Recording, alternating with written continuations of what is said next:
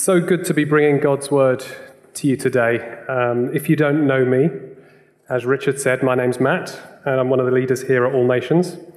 And we're continuing our series today looking at revival culture and what that looks like. And today we're looking at the subject of holiness in revival culture.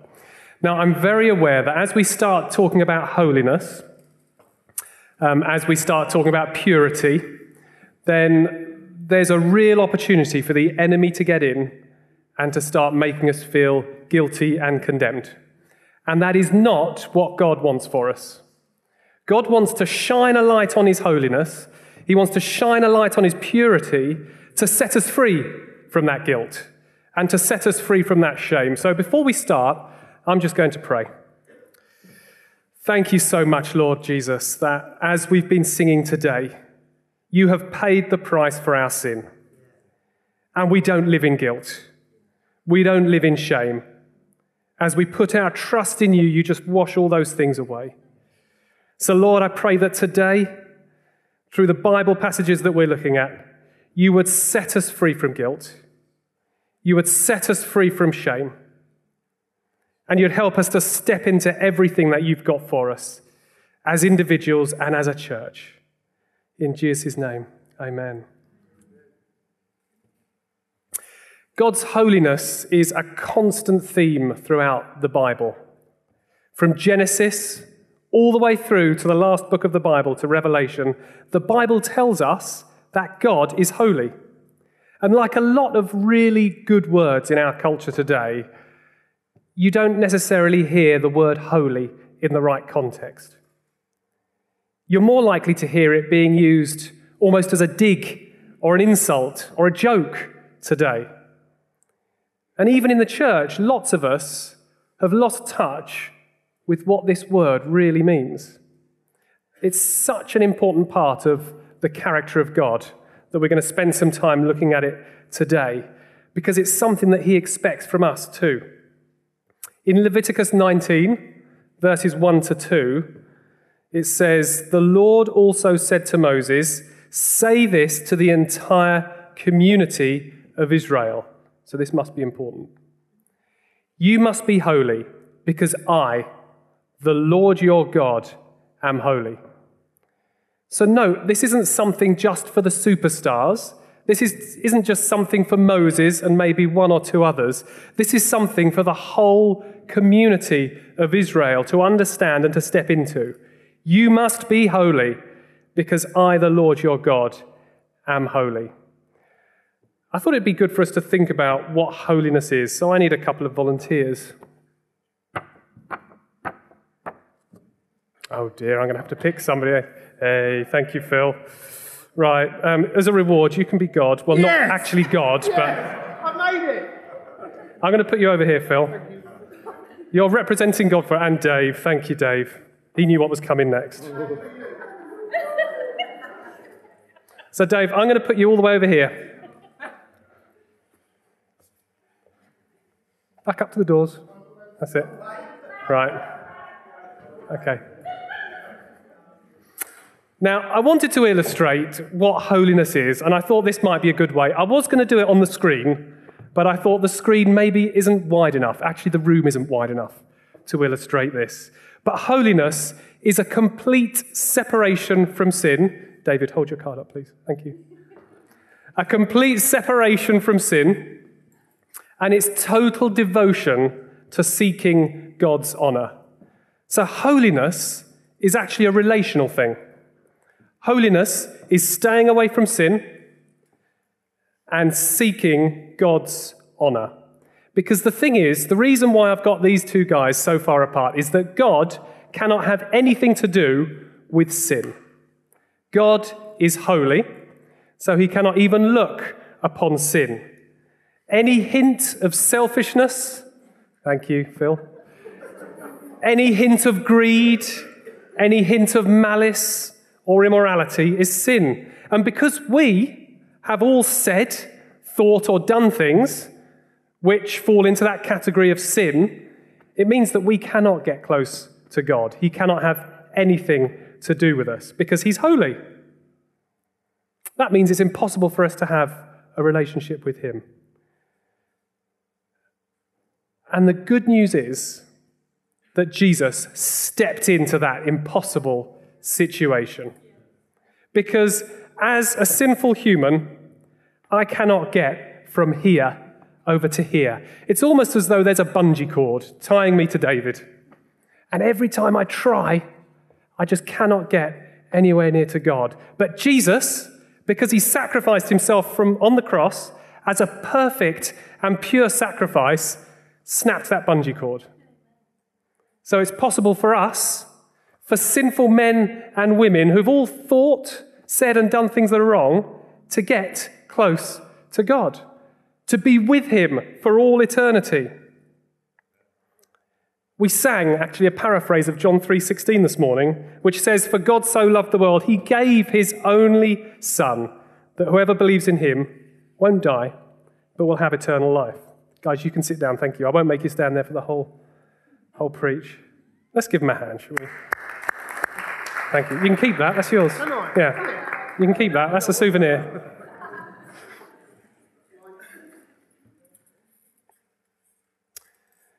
So when we put our trust in Jesus, he clothes us with that amazing righteousness, which means our sin is dealt with. When God looks at us, our sin is completely gone, and we are perfect, and we're holy, and we're pure. And because of Jesus' sacrifice, that means we can live up to God's command in Leviticus 19. It means we can be holy because of what Jesus has done. Isn't that amazing?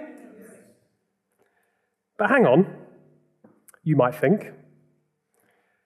If we're cleansed from our sin because of God's grace that we were singing about earlier and Jesus' sacrifice, doesn't that mean because we're holy, and God looks at us and sees holiness and we can have a relationship with Him, that it doesn't matter how we live. Sometimes we can focus so much on God's amazing grace that we forget all about the instruction to live a holy life. And actually, there's something in tension to be held here. Sometimes we can fool ourselves, especially in our Christian context, that because of God's grace, our sins don't really matter. We can fool ourselves into thinking that we don't need to put any effort into living a holy life. And we can slip into things that we know God doesn't like because we get complacent about our sins and about relying on His forgiveness. That means we can think it doesn't matter if we maybe bend the truth a little bit or claim too much on our expenses or go looking for explicit images or sleep around. In fact, the, the truth is doesn't the Bible say that the more we sin, the more God's grace is revealed? So, how can sin be bad? Now, this isn't a new question. And people accuse the Apostle Paul of preaching just this. And this is what Paul said in reply. We're going to read from Romans 6. I'll be reading from the New Living Translation. Hopefully, you can read those words on the screen. Sin's power is broken. Well, then, Here's the question Should we keep on sinning so that God can show us more and more of his wonderful grace? Of course not. Since we have died to sin, how can we continue to live in it? Or have you forgotten that when you were joined with Christ Jesus in baptism, we joined him in his death? For we died and were buried with Christ by baptism. And just as Christ was raised from the dead by the glorious power of the Father, now we also may live new lives. Since we've been united with him in his death, we will also be raised to life as he was. We know that our old sinful selves were crucified with Christ so that sin might lose its power in our lives. We're no longer slaves to sin. For when we died with Christ, we were set free from the power of sin. And since we died with Christ, we know we will also live with him. We are sure of this because Christ was raised from the dead. and he will never die again. Death no longer has any power over him. When he died, he died once to break the power of sin. But now that he lives, he lives for the glory of God. So you also should consider yourselves dead to the power of sin and alive to God through Christ Jesus. Don't let sin control the way you live. Don't give in to sinful desires. Don't let any part of your body become an instrument of evil to serve sin. Instead, give yourselves completely to God, for you were dead, but now you have new life. So use your whole body as an instrument to do what is right for the glory of God. Sin is no longer your master, for you no longer live under the requirements of the law. Instead, you live under the freedom of God's grace. Amen. What an amazing, powerful passage that is. When we put our trust in Jesus, that he died for us, what that passage says is that we're forgiven by God. Our old life is dead and we can have a relationship with him. We're set free from the control of sin in our lives. But because we still live in a world that is broken, that is tainted by sin, we still have the ability to hold on to those bad patterns that can affect us, those things that hurt our relationship with God. Because the bottom line is, whether we realize it or not, when we hold on to things that we know God doesn't like, we're actually saying those things are more important than Him, aren't we? Now, we might be able to fool ourselves into thinking that those things don't matter. We might be able to fool other people into thinking that going against God's best for us won't do any harm, but it will. Because the enemy wants us to believe that sin doesn't matter. And the reason for that is sin reduces our effectiveness for God. We're called to be different from the world around us. And by being different, we bring glory to God. And if we compromise, and if we keep going back to those old habits that God really doesn't like, we're not giving ourselves completely to God, are we? And if we're not giving ourselves completely to God, it means that we are not fully available for Him to work through us. Now, of course, in His grace and in His mercy, He can work, through, work in us really no matter what state we're in. But don't you want to be fully available to God so that He can speak to you? So that He can use you to guide His church? so that he can use you to reach the lost, to heal the sick, to set the captives free. I want to be fully available to God so that he can do those things through me. And if we compromise and keep going back to those old habits, it compromises our ability to bring glory to him. And that's exactly what Paul was saying in verse 13 when he said, Don't let sin control the way you live. Don't give in to sinful desires. Don't let any part of your body become an instrument for evil to serve sin. Instead, give yourselves completely to God, for you were dead, but now you have new life. So use your whole body as an instrument to do what is right for the glory of God.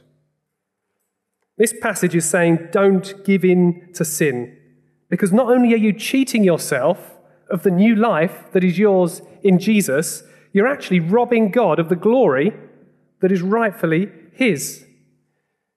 So, in other words, sin is a revival killer. It stops us from living the life God has called us to live, and it robs Him of His glory. So, should we keep on sinning so that God can show us more and more of His wonderful grace? Of course not. Now, I've got three boys. They're a Remembrance Day service elsewhere today. But when our eldest was moving from a cot into a bed, we noticed something really interesting. When he was a cot, he was effectively our prisoner. When we put him in there, last thing at night, he could not get out. He couldn't get out until we came in to get him the next morning, or if we caved during the night and went to get him if he was screaming. So, what we noticed was first thing in the morning, he would have to shout, Mum, Dad, morning. Sometimes he'd have to shout quite loudly, as you can imagine, and we would go and get him. When we moved him into a bed, the interesting thing we noticed was even though he was free, he was free to step out of that bed and embrace the day he still thought he was a prisoner.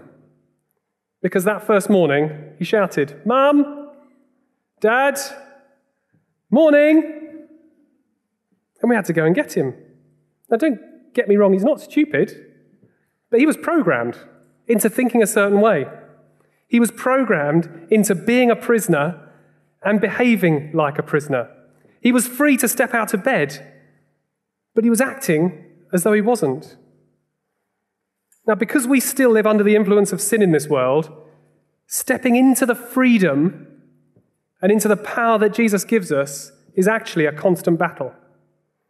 But this passage in Romans tells us that because of Jesus' once and for all sacrifice, it's a battle in a war that has already been won.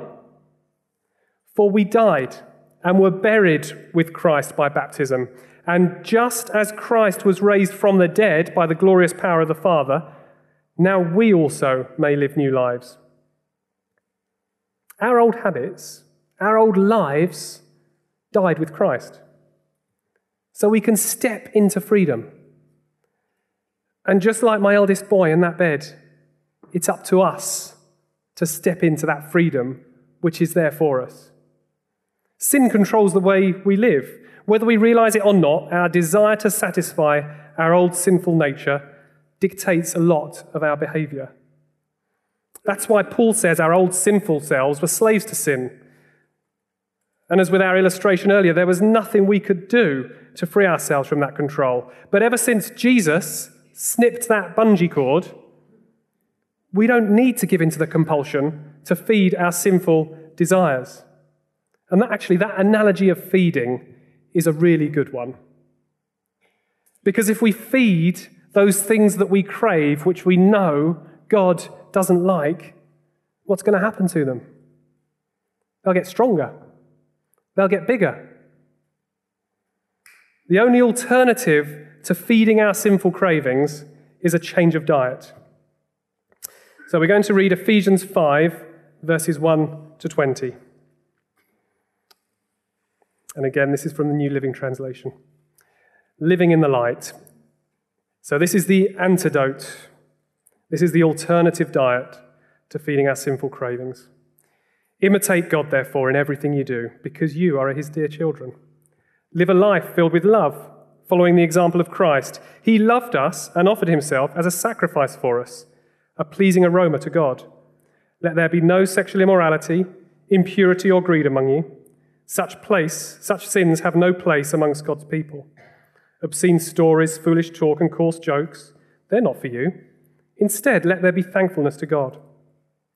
You can be sure that no immoral, impure, or greedy person will inherit the kingdom of Christ and of God. For a greedy person is an idolater, worshipping the things of this world. Don't be fooled by those who try to excuse these sins, for the anger of God will fall on all who disobey him. Don't participate in the things these people do. For once you were full of darkness, but now you have light from the Lord. So live as people of light. For this light within you produces only what is good and right and true. Carefully determine what pleases the Lord. Take no part in the worthless deeds of evil and darkness. Instead, expose them. It's shameful even to talk about the things that ungodly people do in secret, but their evil intentions will be exposed when the light shines on them for the light makes everything visible. That's why it said, Awake, O sleeper, rise up from the dead, and Christ will give you light. So be careful how you live. Don't live like fools, but like those who are wise. Make the most of every opportunity in these evil days. Don't act thoughtlessly, but understand what the Lord wants you to do. Don't be drunk with wine, because that will ruin your life. Instead, be filled with the Holy Spirit singing psalms and hymns and spiritual songs among yourselves, and making music to the Lord in your hearts. And give thanks for everything to God the Father in the name of our Lord Jesus Christ. This passage is a call to purity. It's a call to holiness. It's a call to put our old way of life behind us and to fully embrace, fully step in to the new. It's a call to show by the way that we live that we belong to Jesus. So, the antidote to fooling ourselves that we can behave sinfully whilst also confessing Jesus as our Lord, almost ping ponging between the two extremes that we saw earlier, is being filled with the Holy Spirit. Paul contrasts being drunk on wine with being filled with the Spirit. And that's a great contrast between a life of thoughtless excess, short term pleasure, self destruction, between that and a life of lasting satisfaction in an amazing, meaningful relationship with our Father God. Now, that contrast works with any short term pleasure that dulls the senses and makes us lose focus on what is actually important. For different ones of us, that might be excessive alcohol, drugs, inappropriate relationships, greediness, laziness. Whatever that is for each of us, Paul is contrasting it with being filled with the Spirit and with that lasting satisfaction. Because as we shift our priorities from feeding our sinful nature to satisfying our spiritual need for that relationship with God, it's only then that we can start living truly for Him. And it's only by being filled with His Spirit that we're able to do that. Now, I've got a little illustration. Um, I've got some things tucked away here. Phil, would you mind giving me a hand with this, please? If you grab that side and we just oh, go to the front. Yeah, that's it. To you. To me. To you. To me. Right, let's put that there. And I need another volunteer. Someone with steady hands.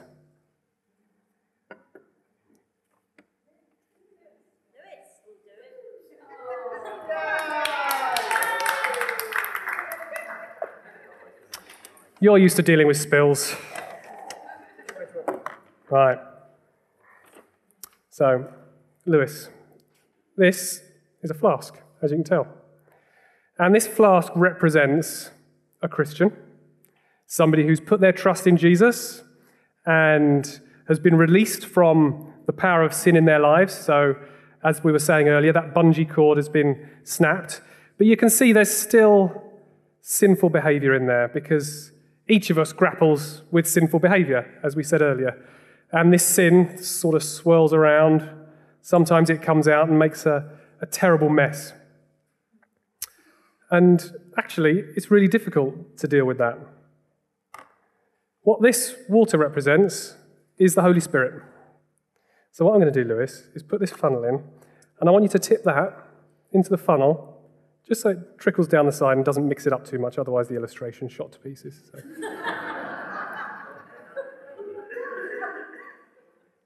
oh, perfect, yeah. You've done this before, haven't you? Yeah. See that? Okay, probably go a bit quicker now. What's the worst that could happen, eh? I don't think it's going to get any in the electrics, so we're okay. Right, so let's keep going and just chuck it all in now.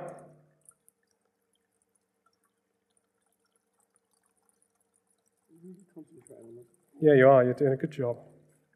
Okay, here we go. So, what can we see has happened? The Holy Spirit, filling this person, has caused all that rubbish to come to the top, hasn't it? Now, back here,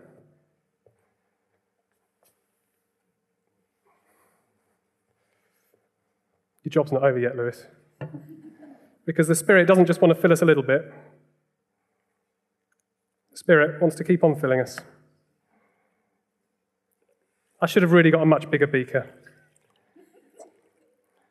Because the Holy Spirit is limitless. There you go. You pull that in, and we'll see what happens, shall we? So before long, all of that grot starts to come out. The Holy Spirit is pushing it out because God can't have anything to do with that sinful behavior. If we humbly bring it to Him, then before long, okay, you can stop there. Before long, what comes out isn't the nasty oil and the nasty sinful behavior, it's actually His Spirit. It's the fruits of His Spirit love, joy, peace, patience, goodness, gentleness, self control. There you go, see that? If I did that a few more times, you would see that eventually we'd have very little oil in there. as the Spirit pours out of our lives. Thank you, Lewis. Let's give him a hand.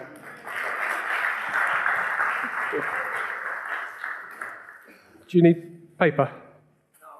Good man. See, he's a professional. So, when that happens, when we start essentially bleeding out the Holy Spirit, everyone can see the transformation in our lives, can't they?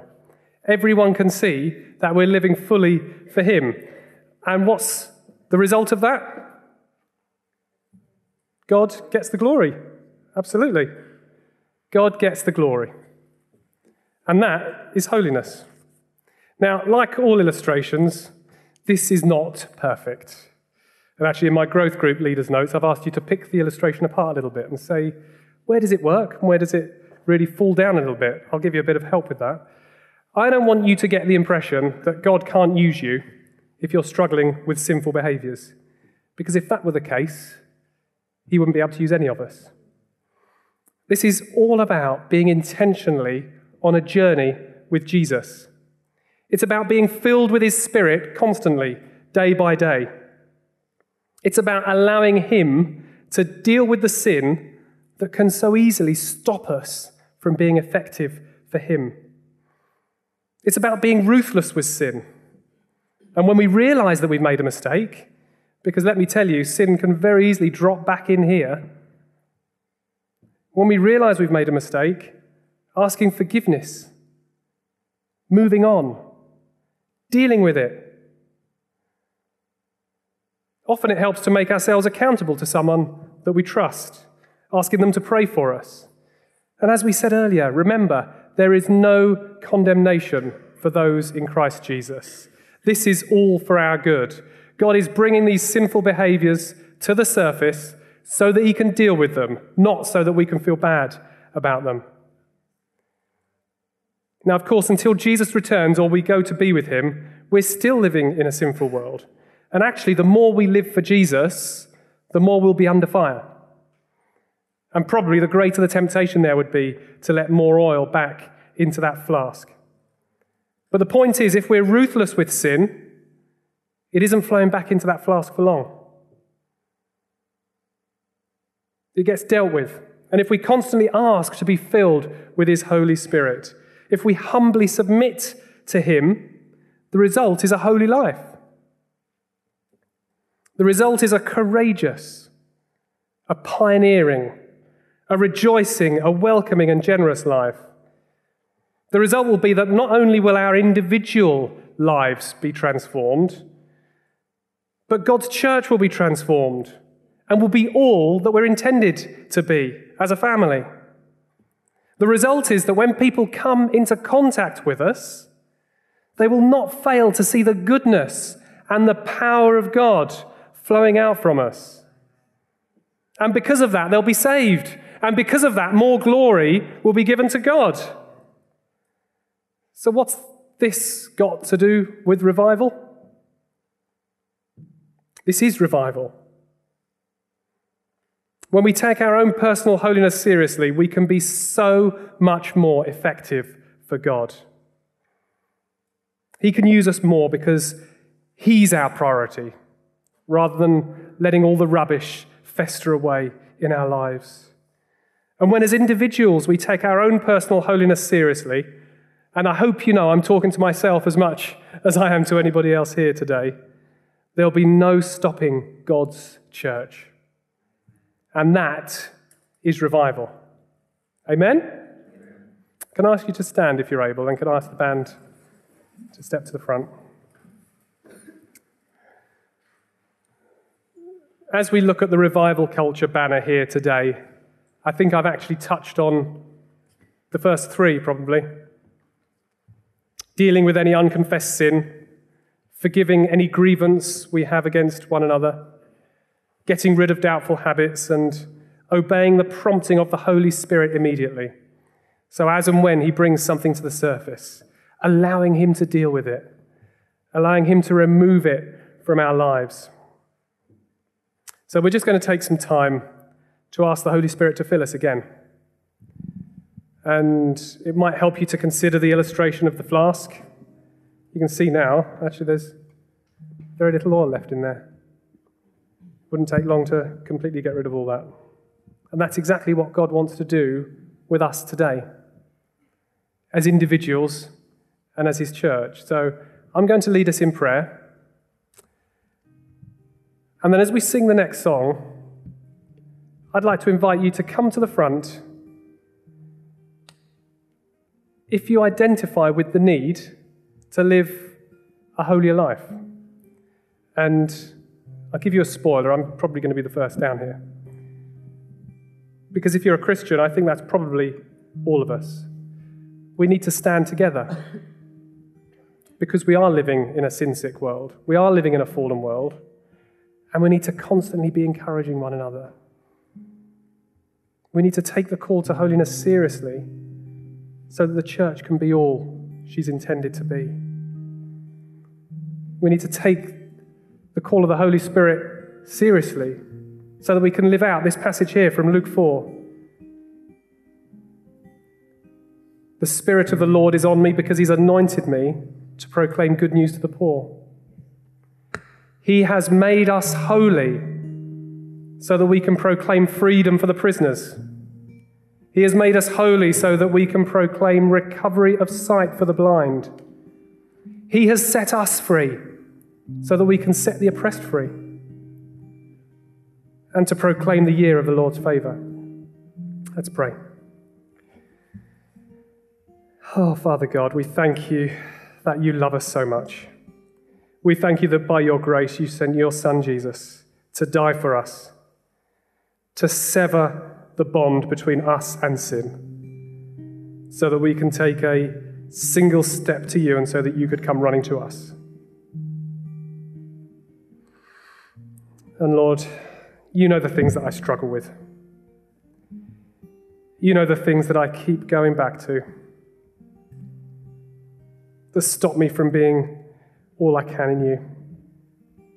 You know that for each of us, Lord. And I pray for my brothers and sisters here today, Lord. I pray that you would fill each of us with your wonderful Holy Spirit afresh today.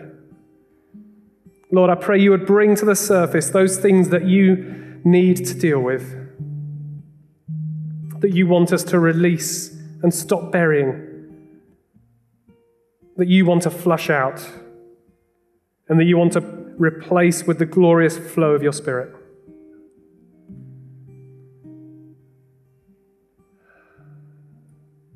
Lord, bring those things to mind, I pray.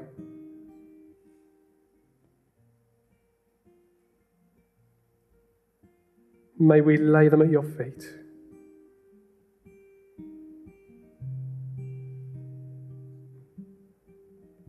So that as a church, we will step into that prophecy of revival,